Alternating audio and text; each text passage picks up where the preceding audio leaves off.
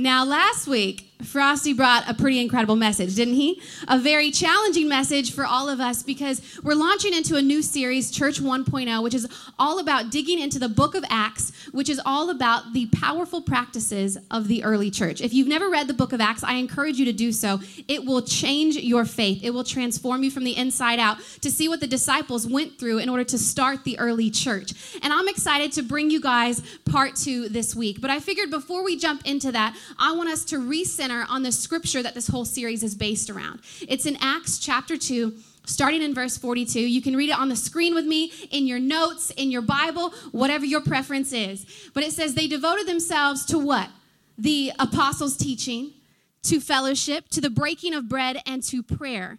Everyone was filled with awe at the many wonders and signs performed by the apostles. All the believers were together and had everything in common. They sold property and possessions to give to anyone who had need.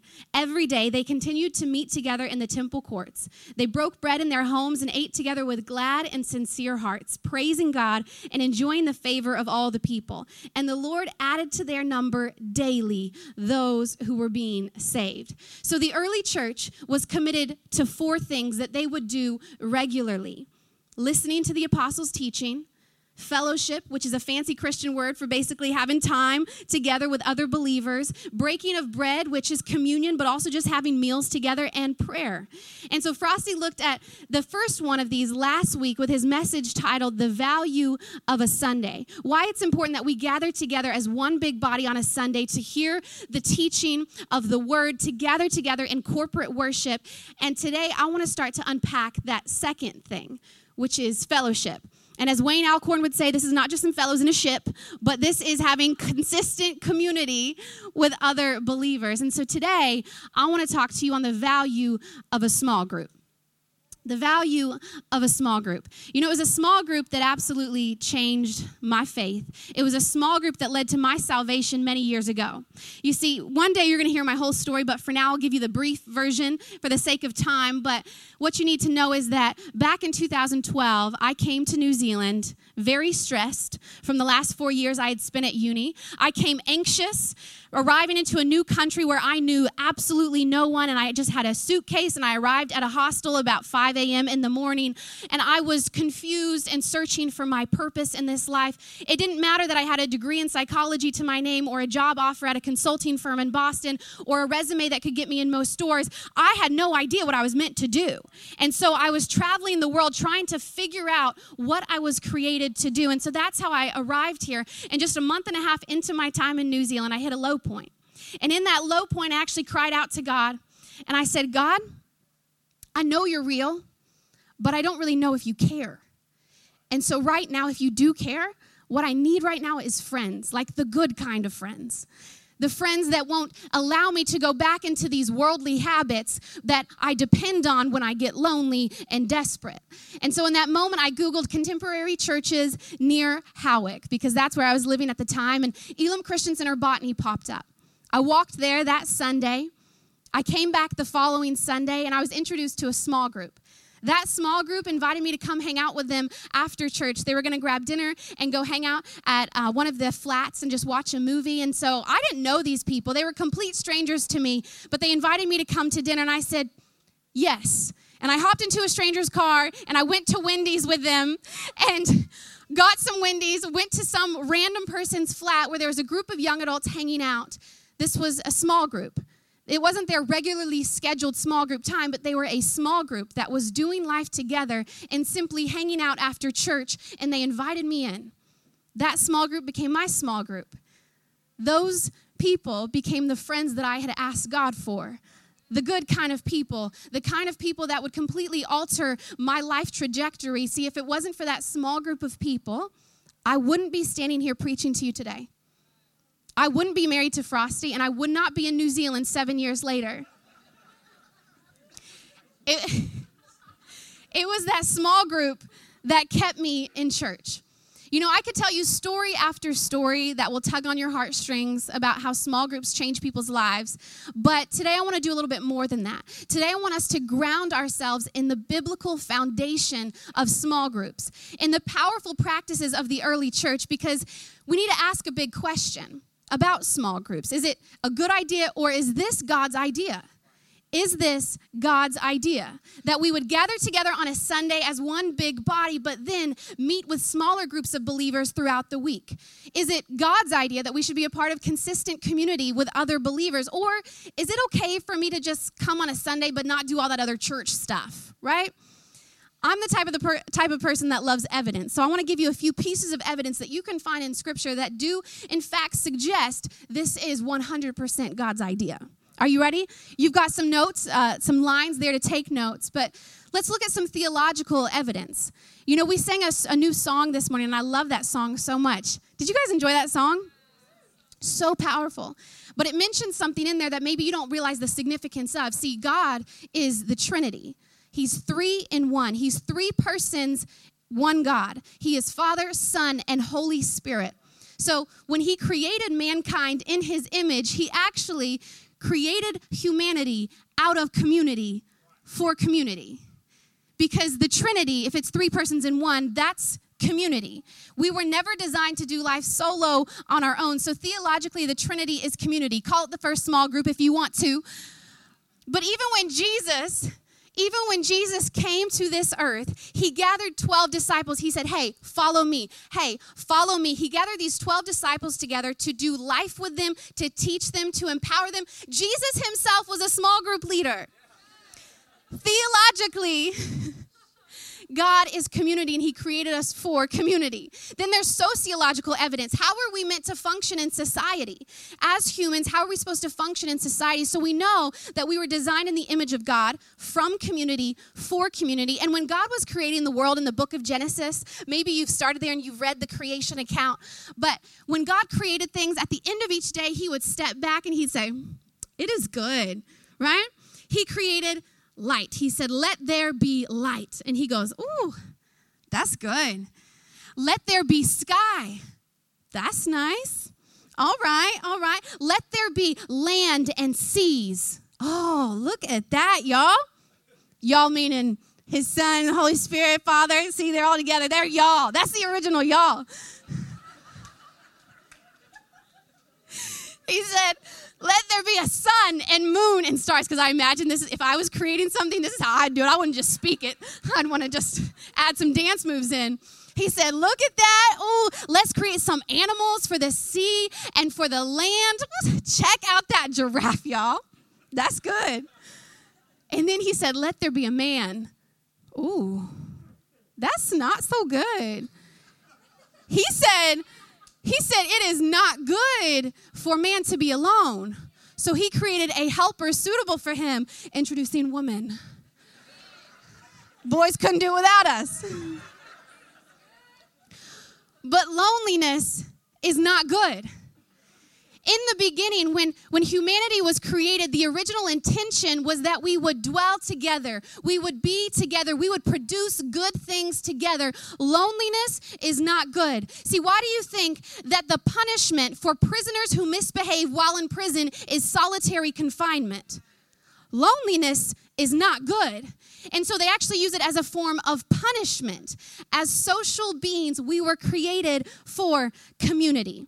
And then finally, I want to talk about some organizational evidence because some of you might be thinking, well, why do we as a church put so much structure around small groups? Is the structure of small groups still God's idea? Well, let's go a few chapters later in the book of Acts. Let's go to chapter 6, starting in verse 1. It says, In those days, when the numbers of disciples was increasing, the Hellenistic Jews among them complained against the Hebraic Jews because their widows were being overlooked in the daily distribution of food. So the 12 gathered all the disciples together and said, Look, it would not be right for us to neglect the ministry of the word of God in order to wait on tables. Brothers and sisters, choose seven men from among you who are known to be full of the Spirit and wisdom. We will turn this responsibility over to them and we'll give our attention to prayer and the ministry of the word. This proposal pleased the whole group. They chose Stephen, a man full of faith and of the Holy Spirit. Also Philip, Prochorus, Nicanor, Timon, Pumbaa, not Pumbaa, Parmenas, and Nicholas from Antioch, a convert to Judaism. They presented these men to the apostles who prayed and laid hands on them. So the word of God spread, and it says the numbers of disciples in Jerusalem increased rapidly, and a large number of priests became obedient to the faith. Y'all, the early church was growing, and the 12 disciples said, Look, we can't handle all of this responsibility ourselves. And so they appointed other people to look after smaller groups of people, smaller ministries as the gospel message was being spread, as more people were being saved, that meant that there were more people to care for, and they realized they needed help. Now, they were 12 people.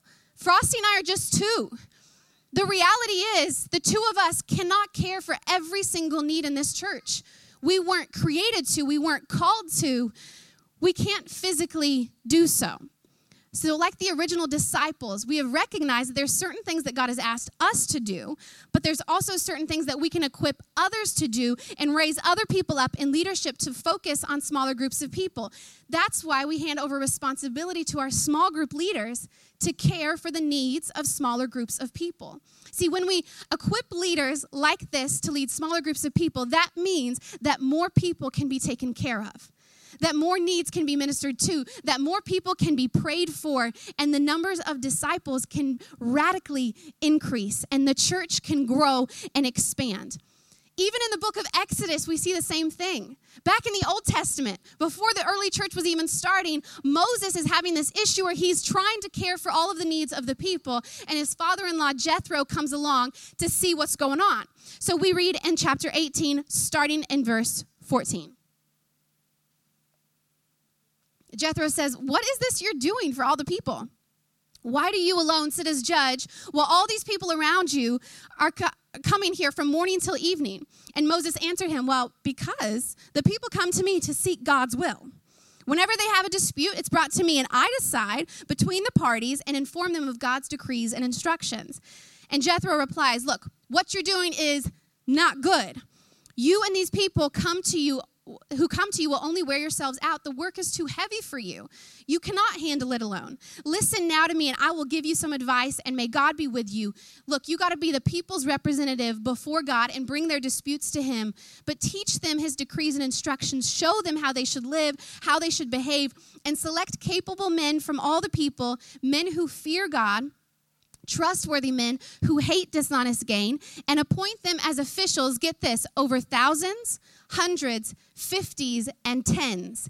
Have them serve as judges for the people at all times, and they can bring the big things to you, but they can deal with the simple things themselves. Look, if you do this and God so commands, you'll be able to stand the strain, and everyone will go home satisfied. Y'all, even in the Old Testament, God was leading people to structure from the very beginning in order for us to reach as many people as possible in this community, in order for your leaders, us, to stand the strain, in order for everyone to go home satisfied, we need small groups. We need to be in small groups. See, God has equipped people to lead thousands, hundreds, fifties, and tens. And can I tell you, the person who leads 10 is just as valuable as the person who leads a thousand. They are both needed in the kingdom. So we now have all of this evidence that says, yes, this is 100% God's idea. But now it presents a new question for us. See, the new question is okay, so it's God's idea, but what does this mean for me? What does this mean for you? I've got three things that it's going to mean for you, and this is important, so I want you to take notes on this. But a small group is a place for you to be known.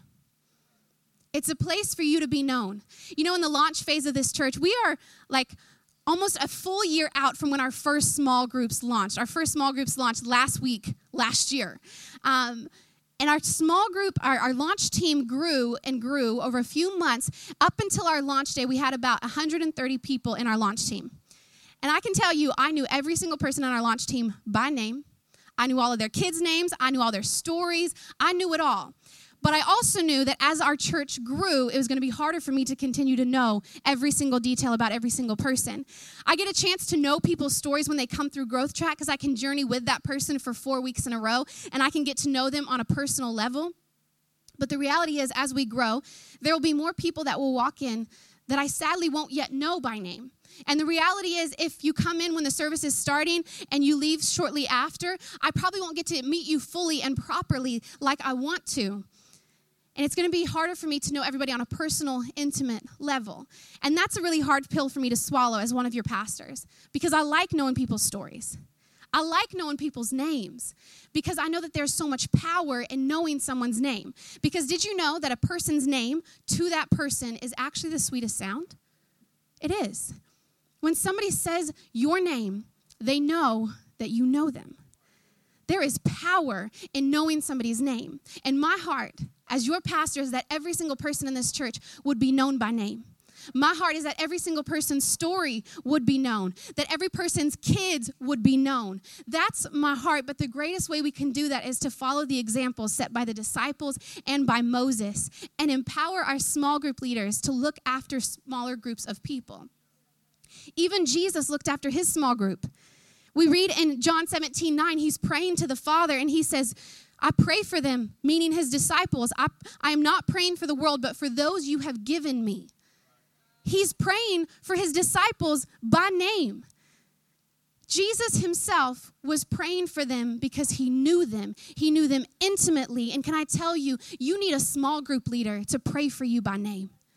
You need a small group leader to know you, know your story, and pray for you by name. If you want to be known, get into a small group. See, a small group is also a place for you to be uplifted. It's a place for you to be uplifted. Frosty mentioned this verse last week, but I want to say it again. It's in Hebrews chapter 10, verses 24 and 25. Let us consider how we may spur one another on towards love and good deeds, not give up meeting together as some are in the habit of doing, but encouraging one another, and all the more as you see the day approaching. See, when you're in a small group of believers, I promise you that you will be uplifted in your faith you will be uplifted in your spirit. You will be uplifted in the truth, the revelation knowledge that God can bring us through His Word. Because the reality is, we all face stormy seasons. We all have bad days, right? Some of us probably had a bad day this week. We all have days where we just don't want to get out of sweatpants, where we don't want to get out of bed, we all have days where sometimes we just want to cry. And can I tell you, when the storm hits, you need a small group of believers to rally around you in those moments. See, imagine that Jesus only had one original disciple. Imagine there was just one original disciple, and this one person had the sole responsibility of spreading the gospel and starting the early church. Now, I don't know about you, but this would have been pretty hard because the disciples were persecuted hardcore meaning they were tested, beaten, whipped, mocked, thrown in jail, ridiculed, but they faced it together as a group. How long would have one lasted? I don't know, it's hard to say, but I know it would have been a whole lot tougher if you were the only one who had seen the risen Messiah and you were trying to convince the world to believe you. But they were a small group of believers that could face that storm together. And despite what they faced, they could come back together at the end of a long, rough day in those early days when they were facing persecution hardcore. They could come back together in fellowship over a meal and pray. And because of their commitment, not just to the gospel, but to each other, the early church was born. And because of that small group of disciples, we can now openly profess our faith as Christians today. It was a small group that started the early church. You know, when I ran a coffee group for some high school girls out in Botany, I remember one day there was a young girl who went to Botany College and she came, arrived at my coffee group and just slumped into the chair. She was looking worse for wear and she said, I have had the worst day, but I knew it was going to be okay because I got to see you today. As she looked around at this group of girls that was staring back at her, her day she was only able to face it because she knew there was a group of girls waiting for her after school that were going to look out for her. Being connected to a small group of believers will uplift you in your faith because it's going to help you go deeper into the word. It will uplift you in your spirit by strengthening your character and also your dependence on God, but also uplift you in the truth because you need people to keep you accountable to God's plan for your life. Which brings me to my final thought, and the band can join me now. But a small group is a place for you to be sharpened. It's a place for you to be sharpened. As Pastor Chris Hodges says, we are all one step away from stupid. We are. It's true though. Sometimes we're not the sharpest tool in the shed. Sometimes We don't make all the best decisions, and we need people around us to keep us accountable before we do something stupid. Proverbs 27 17, a little typo in your notes, it's 27 17. It says, As iron sharpens iron, so one person sharpens another. Iron sharpens iron. Y'all looking at me like I say that funny. I'm sorry, I can't say it like y'all. at least I don't say like some country people, they say iron. Um, but it doesn't say, it doesn't say that water sharpens iron. It doesn't say that wood sharpens iron. It says iron sharpens iron. I want you to get why this is so important. Frosty, can you hand me that axe?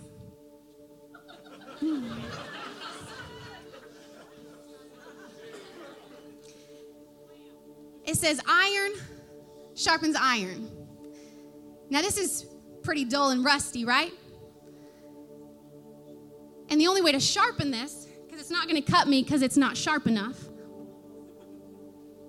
the only way to sharpen this is to get around some other iron. Another axe has to come against it or a grinding wheel. You know, this, this axe, it could spend a lot of time with some wood, but what, what is that wood to do to it? Gonna make it dull. It could spend a lot of time with some water, but what's that water gonna do to it? Gonna make it rusty. And we got a lot of Christians that spend a lot of time with some wood or with some water, and they walk into church looking all dull and rusty because they haven't been around other believers throughout the week that are willing to sharpen them and come alongside them. See, this can't actually do what it's fully created to do because it's not sharp enough at the moment. Y'all know how frustrating it is when you get that dull knife and you're trying to cut through some bread? Like, goodness gracious, if it's not sharp enough, it can't do what it was created or called to do. And the only way to sharpen this is to do what? Get around some other iron. Believers sharpen other believers. But you know what happens is we walk in like this and we get used to the grit and the rust that has covered our lives because we know the sharpening process actually hurts. It's uncomfortable because another axe to come against this against this there has to be some friction that's caused in order to get that rust off in order to make it sharper so it can do what it's created to do iron sharpens iron so one believer sharpens another but we avoid that process because it's painful and it's uncomfortable you know when i was in primary school i took a, a tumble on the playground and I cut up my hand real bad. And so the teacher had this older student take me into the bathroom to wash my hand. You can take this back. And I walked into the bathroom and I just start running it underwater. And this older student says, Get some soap. And I go, No, no. Because I knew what that soap was going to do, right? She said, Get some soap. You got to get the dirt out. And so I got some soap and I started to rub it on my cut up hand. And y'all, it burned it burned like crazy. But I knew that I needed that older student's help to teach me how to get the dirt out. Because I needed to get the dirt out so that I could fully heal and not get an infection. And I needed somebody else to come alongside me and say, Darcy, I know this is gonna hurt, but this is actually gonna be really good for you in the long run. It's gonna hurt for a moment, it's gonna be uncomfortable for a moment, but I need to show you how to get the dirt out of your life. Believers sharpen other believers, and you need to have people in your life that will help get the dirt out, help clean up your mess, and get around you to sharpen you. Because we're all one step away from stupid. We got to let other believers in. Even when it's confronting, even when it hurts. Because James 5:16 tells us to. It says confess your sins to each other and pray for each other so that you may be healed. Whew. That means you got to get vulnerable. To confess your sins to each other, it's saying if you do that, if you open up, oh, that's like soap on the wound, but you will be healed. Because what if you're in that small group because somebody else has already actually walked through what you're going through, and in fact, they overcome it and they know how to help get you through it. But in order for them to help get you through it, you got to open yourself up to them, right? we got to get around other people that are going to get the dirt out of our lives and are going to sharpen us when we need them to. Because we all need some sharpening every now and then. We all need spiritual covering from other believers that have been on the journey longer than us. We need some allies in our corner when the enemy comes to attack us. because He will. And if we're riding solo, it's a lot easier for Him to take us out. But if we're in a group, that's more intimidating to Him. You need people that will consistently get around you and check on the condition of your soul. You need people that will say, Hey, what's your name? What's your story? And how's your soul? You need people in your life. You were created for community, and it was God's idea that the church would grow larger as we also grow smaller into more manageable groups. And if you're not in a small group, can I honestly say to you, you are missing out on so much of what life as a believer could offer you. Don't you want to be known and prayed for by name? Don't you want to be uplifted and encouraged when the storm hits? Don't you want to be sharpened and find freedom from the things in your life that have actually tainted you? You could have all of that if you simply choose to be vulnerable and say yes to getting connected into a small group of believers. Choosing to be vulnerable in a moment will actually lead you to more joy and freedom in the long run because you'll finally realize that when you're vulnerable and when you actually open up, there's people around that can help you because you're not supposed to struggle or suffer all on your own. So stop letting loneliness win. We're not created to be lonely. We're created to do life in a group. Stop thinking that you don't need other people, that you're independent. Come on. You need people around you to help you despite how independent you think you are. Stop thinking that church is just this Sunday event that you come to at 10 a.m. and then go home and live the rest of your week. Church is not just a 10 a.m. service, church is a body of believers that do life together. And the way that we're going to do life together is like the early church in the book of Acts. We're going to do it by getting together not just on a Sunday, but also throughout the week in more manageable groups. So get yourself into a small group where you can be known, you can be uplifted, but you can also be sharpened as a church, we're going to get behind this powerful practice because this this is God's idea. And it's been his idea from the very beginning. So I'm going to close in prayer, but I'm going to pray for two specific groups today. And the first is I want to pray for our small group leaders, the people that we have given responsibility to to care for smaller groups of people. So if you are a small group leader or you host a small group in your house, could you just stand to your feet?